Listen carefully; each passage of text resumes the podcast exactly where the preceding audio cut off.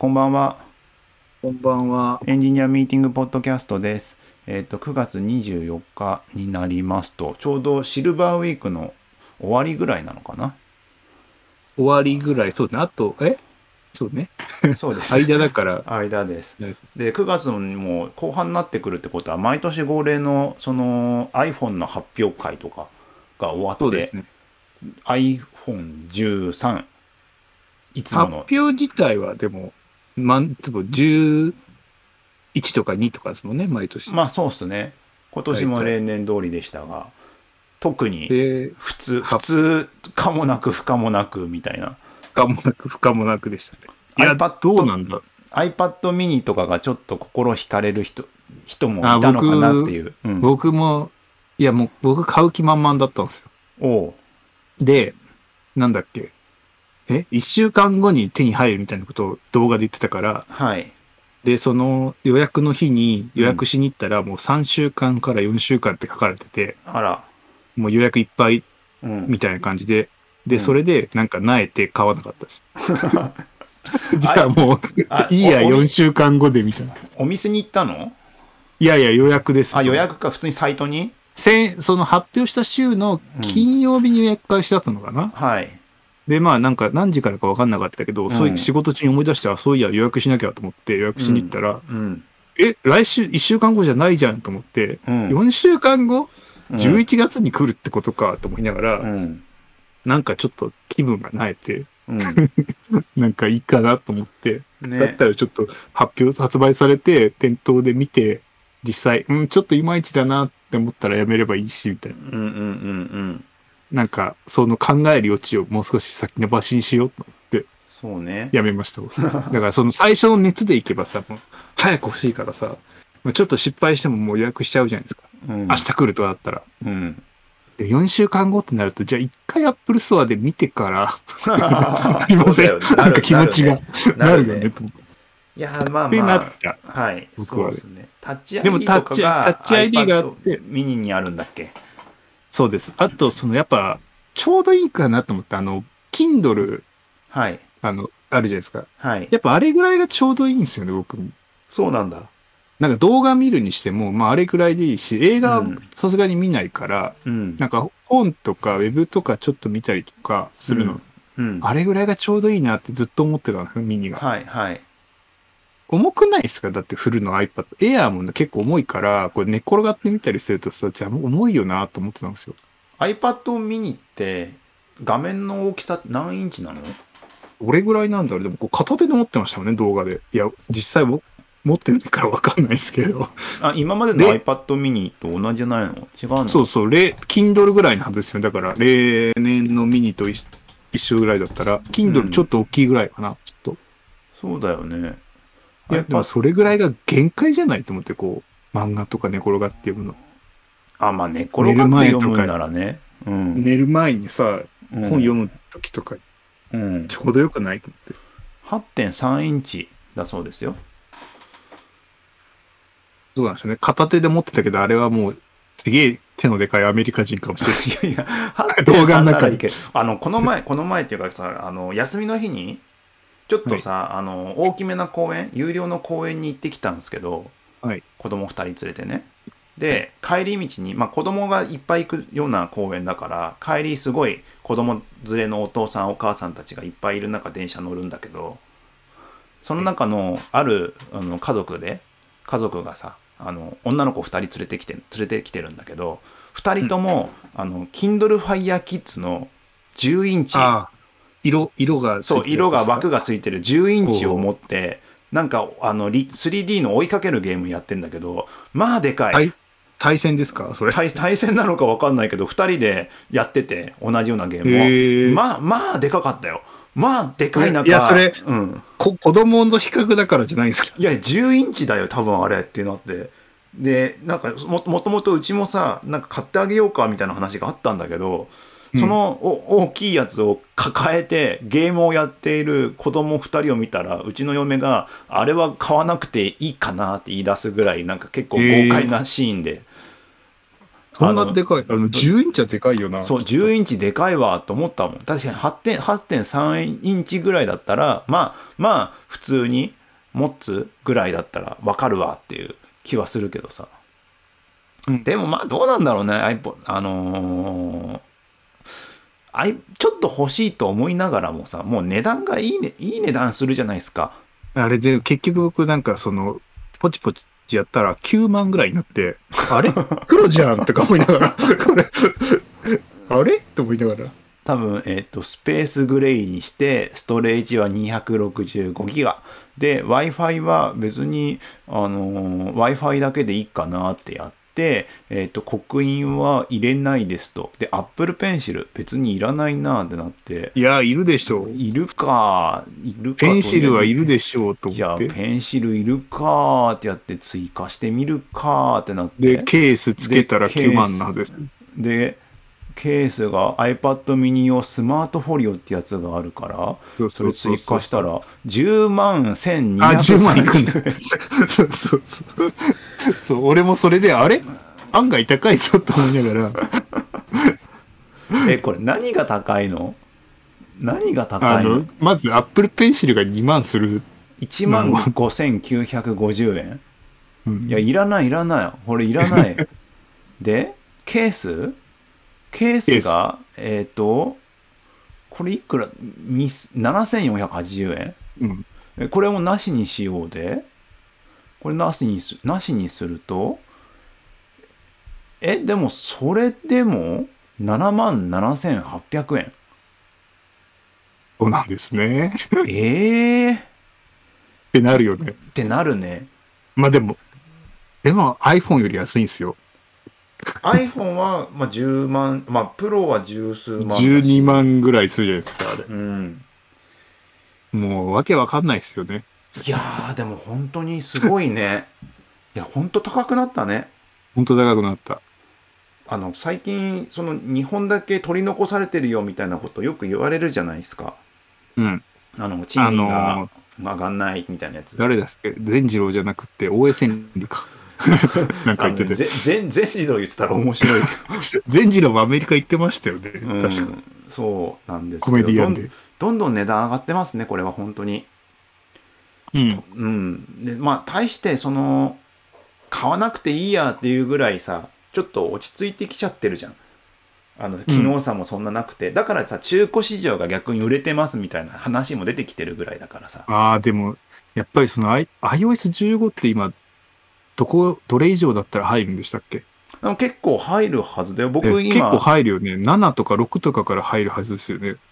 僕今 iPad Air 2、iPad はまだ Air 2なんですけど、まあ、はだいぶ、あの、インストールできないんですよ。すぐにハードディスクいっぱいになっちゃって、はいはいはい、はい。アプリもすぐ雲がついて、あの、はいい毎回毎回ダウンロードしなきゃいけないみたいな症状が起きちゃってて、多分 Kindle の本とかが重いせいだと思うんだけど、まあでも使いづらいながらも普通に使えてる、まあ普通に支障をきたさない程度には、漫画読むとかには全然支障をきたさない程度には読めてはいるんですけど、まだ OS アップデートできんじゃないかな。すごいよね。それがやっぱすごいと思うんだよな。うん。電池の減りはめっちゃ早いけどね。まあ、しょそりゃそうでしょ。それはもう、いやもうなんかどうしようも劣化です、シンプルに。電池が変えられないから、やっぱしその電池の劣化だけは避けられなくて、買い直し考えなきゃなとか思うもん。同じようにさ、僕多分3、4年ぐらい、4年か ?3 年か ?Apple Watch もシリーズ3僕もシリーズ3ですよ。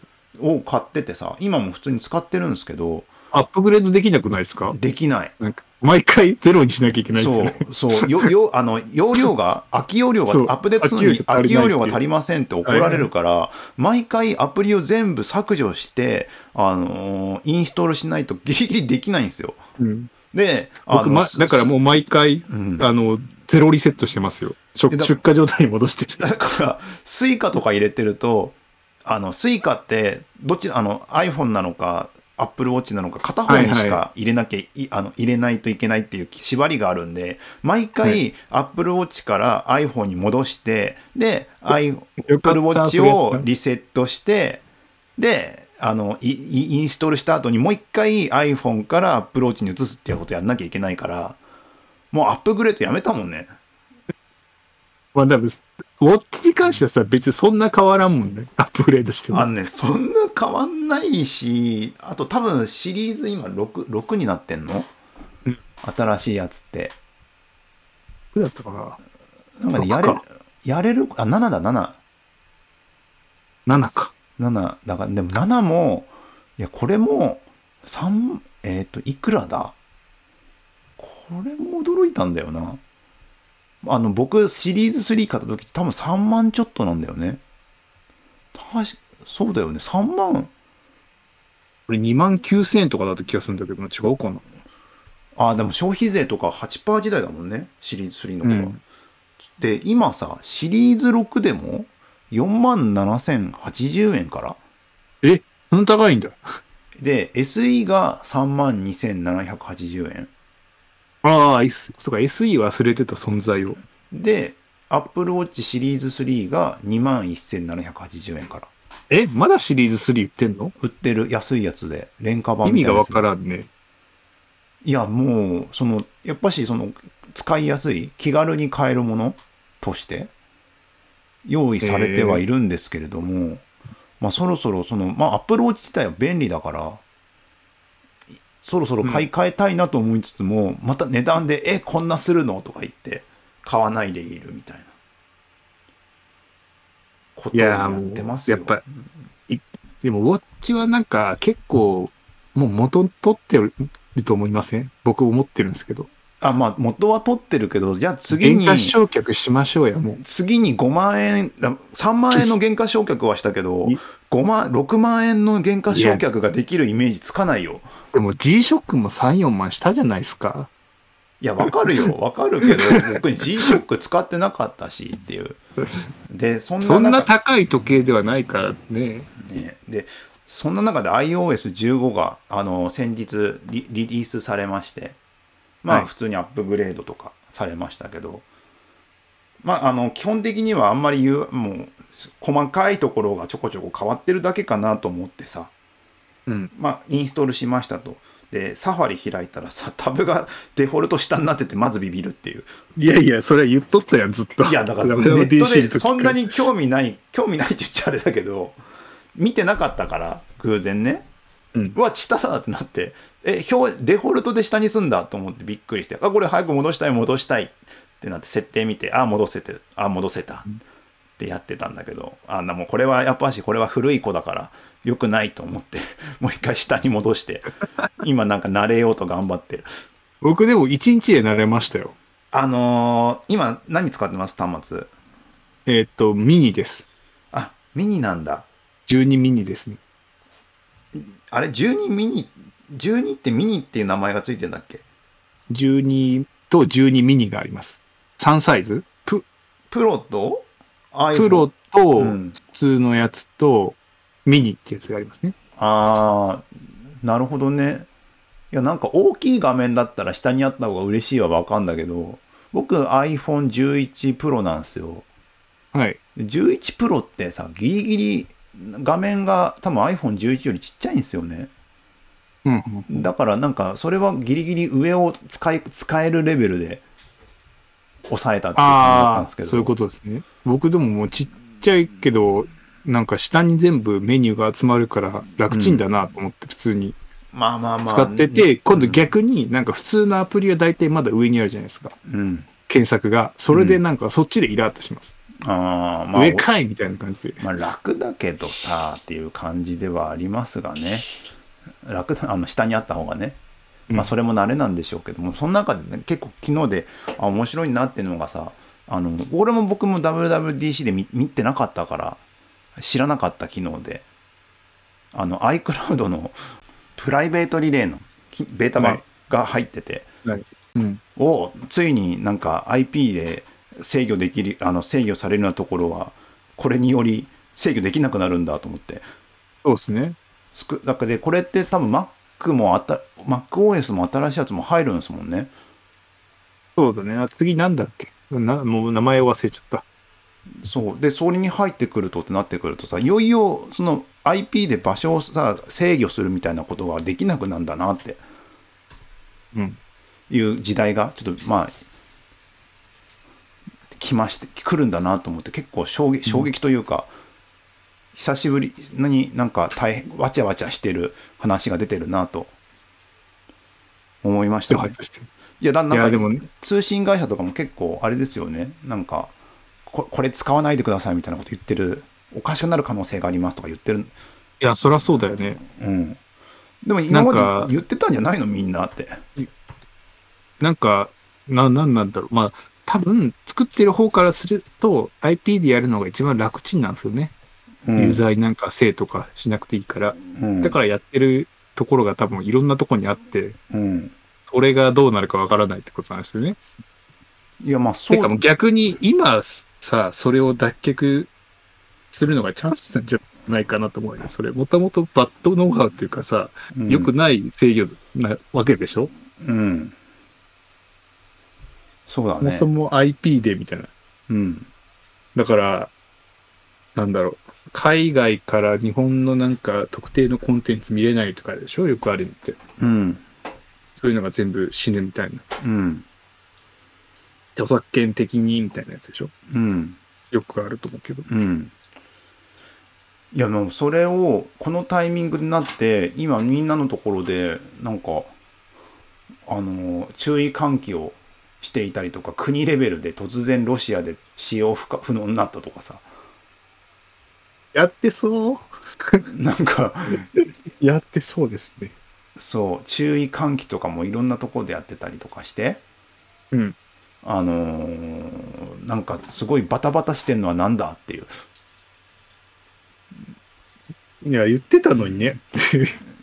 そういやでもまあまあそれとも実際にリリースしてみんな手に取る人が増えてきたからうん。起こるんでしょうけどでも本当にその IP ってある程度信用され信用されちゃいないけどなんか IP から出された地域情報を使ってどうこうとかよくはもありなんだ話じゃん。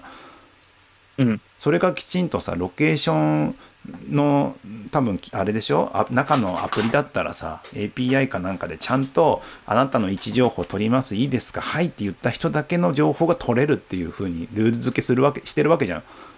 iOS に限って言えばだからすごい健全化がされているんだけれどもなんか今まで取れていた情報が変わっなんか使えなくなるとかなんかあのーちょっと意味合いが変わってくる。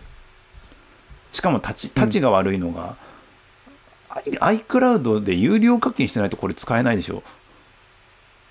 あ、そうなのか。これむだって iCloud のメニューの中にあったよ。これ違うのかな？無料で使えるのかな？だって普通に使えるんだったら設定に置きゃいいのにさ iCloud の中でどうやって出してた、戻すときって出せばいいんだっけがわかんないな、俺。戻し方わかんない、どうしよう。iCloud、iCloud の中にありますよメニューがあったあった。そうでもそそれ本当だ。あうん？でもここはどうなんだろう。iCloud、うん。あ、そっか、iCloud 契約しないとこのメニューが出ないのか。うん。え、本当に？無料の枠ってなかったでしたっけ？いやわかん有料のまものだと思ったけどでもどっちにしろなんかだってゲームセンターって無料の人でも使えるでしょ？ゲームセンターは使える。だったらここは使えるとこに入ってんじゃないか。な。そうなのか。まあどっちにしろさオンオフができまあオンオフができるのはまあどれ今までもそうなのか。とはいえでかつあのー一応なんかそれをハックする人も出てきてるけどさ WebRTC、人っていうか WebRTC 使ってどうたらこうたみたいなやつとかさ、あるけど多分いたちごっこじゃんこれってもはや、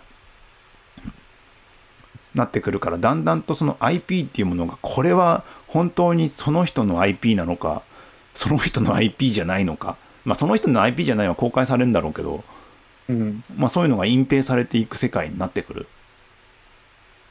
のかなっていうで、もともとだって IP なんてさ、別にそんな意味のある数字じゃないけど、なんとなく使えてる。別にそれ仕様なわけじゃないからさ。うんなんかハックみたいなもんでしょ、だから。まあねだからまあ、それにみんなどっぷり使いすぎてたからダメだったんじゃないかって気するけど、ちゃんとした情報はちゃんとユーザーから聞いて取ればいいのにっていう。なんとなくなんかこの国からのアクセスだわみたいなのはまだわかるんだよね。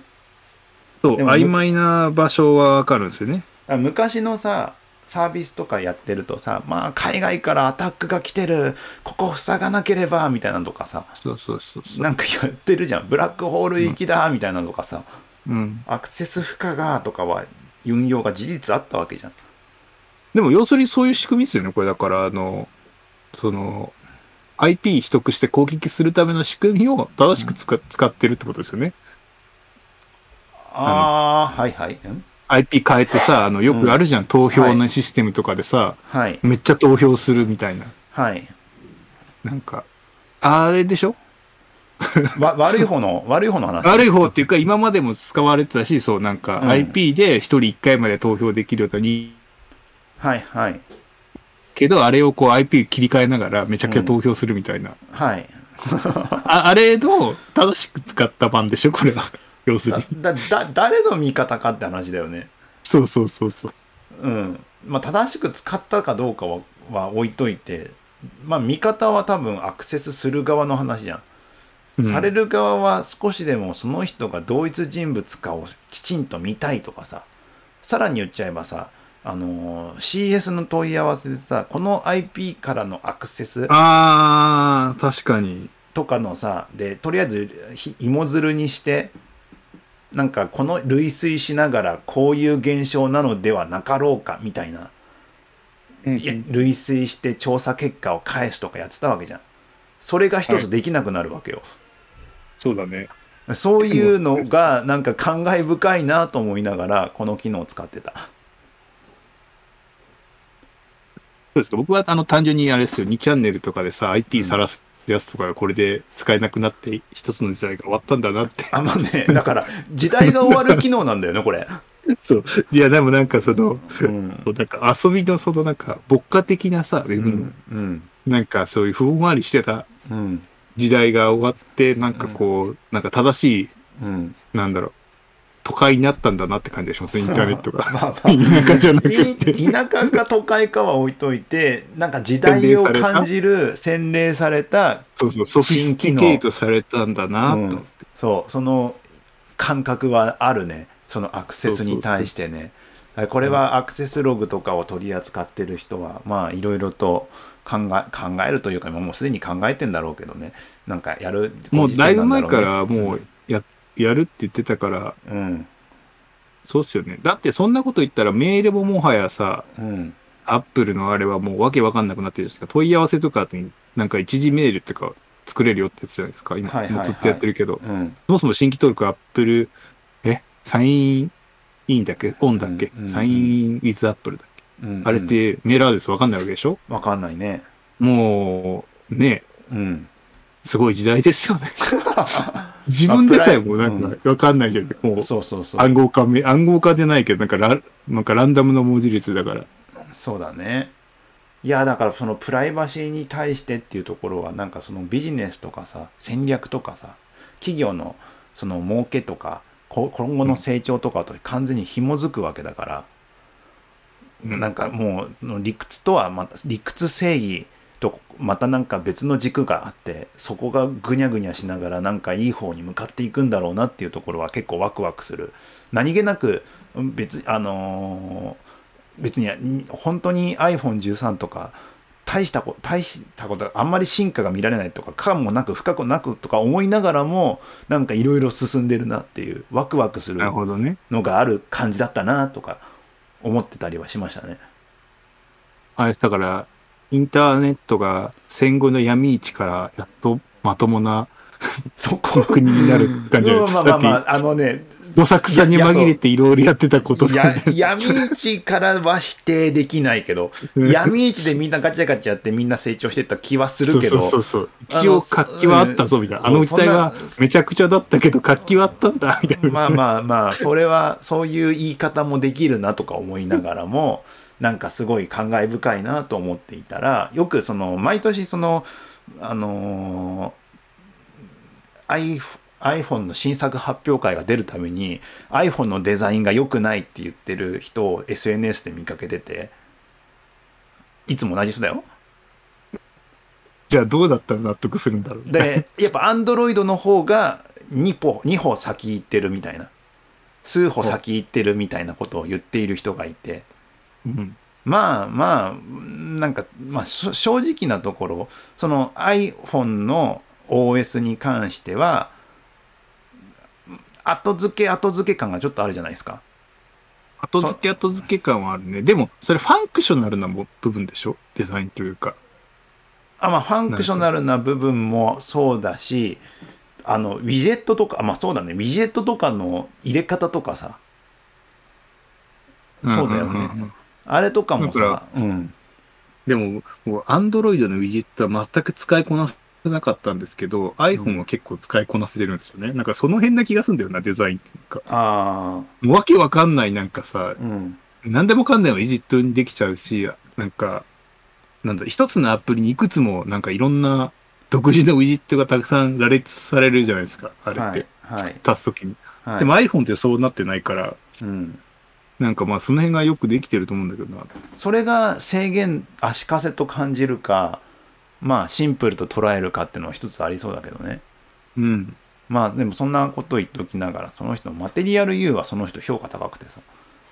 うーん。ままあ、マテリアル僕も結構好きでは好きっちゃ好きですね。でも実際のとこまだ触ってないからさ、なんとも言えないんだよね。あの、プロモーション映像みたいなのしか見てないから。あのーまあデザインを、そのいろんな自分好みというか、まあカスタマイズできますよはざっくりとした説明でしょ、うん。その裏にどんなことがあるか、僕もあんまり不勉強なんで知らないけども、要はダークモードのいろいろある版だろうみたいなことを思っちゃったぐらいだから。そうそうそうそう。うん。なんかうん。あれはなんかまあまあいいんじゃないかい？って感じ、なんか気はするよね。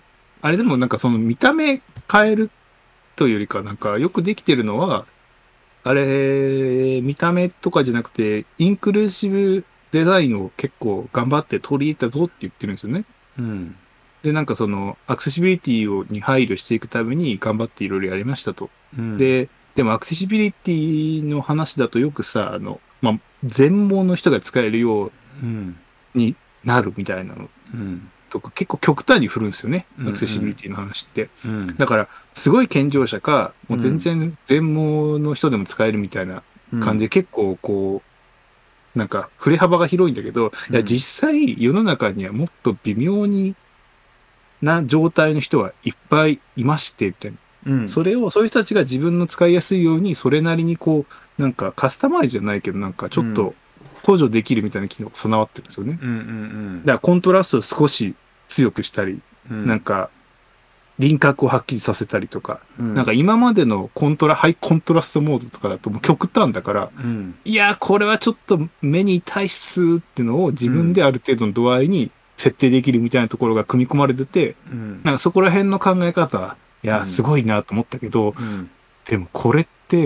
デザイナー死ぬんじゃね？と思いながら、うんと思って、どうやってデザインするんだろうって思ってそう、だって見た目も単一じゃないし、はい。なんかある程度 responsible の段階があるってわけでもなくても、無段階うん responsible みたいになってて、うん。これデザイナーどうデザインするんだろうなって僕さ、確かその発表直後にうん。なんか社内 Slack でつぶやいてた気がする。これ結果レスポンスあったんですか？いや、なしです。誰からも多分みんな見てない。結局 どうなるんだろうね。いや、わかんないんですよね。でも、どうなるか、色もそうだし、うんなんか、なんだかな、その、スライダーがデモで出てたのかな？その、こう、ん目盛りのスライダー。あれの、なんかアクセシビリティというか、その、エッジ強調とか変えたやつとかが出てて、うんいや、かっこいいけど単体で見たら、うん。これでアプリケーション作るってなって、手場合にデザイナーはどうデザインするんだろうと思って。なんかもう見た目でデザインできないよなと思って。だから別のデザインメソッドがいるぞって。いや、怖いまあまあまあ、僕も、なんて言うんだろう、なんか、もはや、ユーティリティに関しては、そその要素の組み合わせでしかできないよね。そうそう。でもそうなると、今までのマテリアル デザインみたいに全部一緒やんってなるんだよね。うん。でもそれ嫌だから、なんか独自で、その、いろんなブランドが、なんかいろいろやったりするんでしょ？そう。いやでもなんかだからそっちに合わ合う合わせに行くんじゃないの？って思ったりするけどね今後のあのサービスを持ってる自分たちのブランドを持ってる人たちは自分たちでブランドを立ち上げていかないとデザインとしてねうん。飲み込まれていくから必死なんじゃないの？そうそうそう。だって、マテリアルデザインはそそもそもそういう考え方ですもんね。うんいや、グラン、Google のそのブランディング戦略にみんな乗っかっていかなければいけなくって、うんだからなんか、あれ？みんな一緒になっちゃったぞみたいになって、その反発からみんな最近マテリアルデザインを避けるみたいな。なんか、なんかっていうか、でもそれってなんか今使われてるアプリがさ、ある程度固ま固まってきたっていうか、もう機能特化型になってるじゃんゆるいアプリ最近なくない？ない。何ができるがはっきりしてるサービスの多くない？はい。だから、あの、そこでデザインとして打ち出して個性を磨かないと、まあ別に個人とかスモールスタートだったら全然そのマテリアルとかの、まあ、その標準でのデザインに乗っかっていいんだと思うんだけど、なんかフック、なんかやっとこうとすると結局デザインの力が必、独自の力が必要になり、一から構築するから、デザインの人ってなんかそこら辺に入り込むんだろうなって、外見からは見てたけど。違うのかな？そうだね、うんそうそう。あの、よく、よくある。なんだろう。起業家と一緒にくっついてセットに動いてる人はエンジニアよりもデザイナーの人の方が多い気がしますもんね。あだからシリアル、シリアルデザイナーですよね。アントレプレイじゃなくて、ー。だって、まあまあまあ、いろんなものをこう、どんどん次、次に次にこうんう、その初期デザインを、その、やっていく人みたいな。そうそうそう。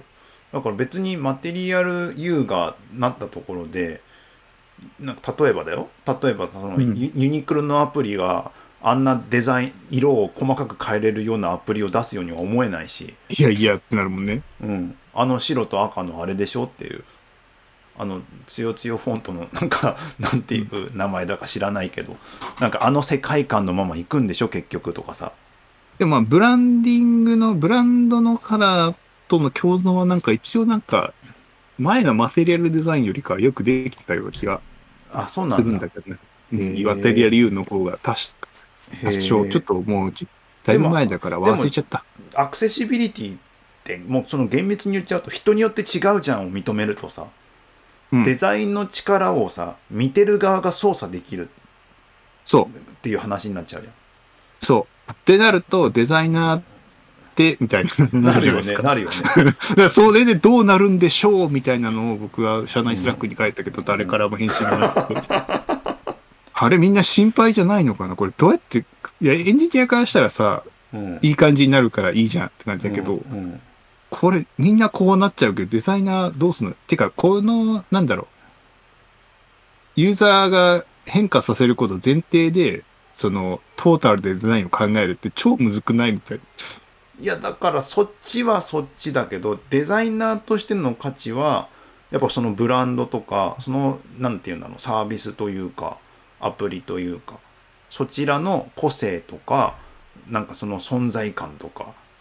いや、でも今まではさ、そのブランディングのそういうところが、その、まあ、ロゴとかそういうとこだけじゃなくてさ、アプリの中、佇まいとかでも表現できたわけでしょ？うんそれがなくなっちゃうわけでしょ？佇まいが。だからその佇まいで勝負できないかもしれないけどもなんかそこじゃないところの細かいとこだってだんだん切りだから砂砂山崩しが発生してるわけじゃないの、ああ、まあ、そうそう、そういうことですね。うん、だんだん砂場の砂が山が短くなってくるからそうするとみんな同じようなデザインになっていきますだからあのうん多分 EC サイトとかは正直言って大手のやつと同じようなデザインの方が全然十中八九いいとかあったりするじゃん。ああ、そういう話のに流れていくのか、いやいやちゃんと個性を持ってやってった方がいいに倒れるのかは多分差配次第じゃない？だってね。いや、そうね。うん、だからさあの同じ EC だってさなんて言うんだろうなわかんないあ今あるのか知らないけど成城石井の EC サイトとさドン・キホーテの EC サイトがあった時にさ、うん。同じようなデザインで果たしていいんだっけって思うじゃん まあ、そうね。うん、だからそこに対して自分たちのブランディングと合わせたものだからそっちに本家の方に寄せたいんだったら寄せりゃいいしそうじゃなければ寄せないっていう意思決定も多分デザインの話だしでもなんか、マテリアル理由は、どうなの？そこまでいかないか。うん成城石井からドン・キホーテまで自分に雰囲気をカスタマイズできるだったら面白いけどね。で、ドンキを成城石井にできるし、成城石井をドンキにできる。同じような感じで？同じような。同じようなだからなんかガラケーみてえだなガラケーガラケーでもガラケーはでもそうだったです。うんね、うんあの、もうすごいフォントだったもんね。うんみんな。他人の携帯使えなかったもんうね。んだからもう本当出来上がってきてんすよ。出来上がってきてる。そういう意味では。なんかワクワク感とか置いといて出来上がってきてんすよ。うん。いろんなことを細かくやりながらもねっていうね気はしておりますけどね本当に。そうそう。だってアップルもあれじゃない、あの、サンフランシスコのさ、シンボルズっていうのがあって、うん。なんか、アイコン系はみんなもうそれ使えばいいじゃんみたいになってきて、うん、もういちいちいろんなフリーなアイコン探しに行ってとか、うんなくなりつつあるからね。ああそうなんだうんもうこれでよくないっていう。なんか、もうみんなこう、いろんなアイコンを探す旅からもう 諦めて、あの、もうデフォのアップルが用意してくれてるやつ使って、みたいな。うんうんうん別のところで、なんか自己個性を出そうよ、みたいになっていってる雰囲気。いやーまあなんかちょっとあれだね。なんかいつの間にか変わってましたみたいなのはあんだろうね。一応その端末で言うとさ今半導体不足だからあんまり形を変えられないっていう話があるらしくて。そういうのあるんだ。知らんかった。だから半導体は次3ナノとかなるんでしょ、うん、うん。CPU3 ナノとか。今5ナノなの？まあまあまあサイズはちょっと僕もあんまうろ覚えなんですけど5ナノ3ナノ2ナノってなっていくわけようん。であのふどまりふどまりがなんか良ければふあのどんどん量産されてどんどんそれが入っていくでチップが小さくなってきて 5G のなんかのやつもちっちゃくなったりとかなんかそういう技術進展があると形が変わるわけよ、なるほど。なのでそれが今半導体不足なあやつがあるからあんまりなんか勝負に出なかった感があるっていう話もありえー、なるほどね。なので、その進化は多分来年ぐらいにはまたあるから、またなんかその、その他のそのハードウェア面で進化があると、進捗があると、また形がちょっと変わったりとかして。なるほどね。やっっていうか、でもいきなり、例年の感じで言うとさ、うん。前回結構形変わったからさ、うんうん今回は変わらないってもう予想できてたじゃないいや、まあまあ、そらね、そうだね。ねな、なのにみんななんかあんま変わってないとか言うから、いやいや、今までの歴史見なさいや、みたいな。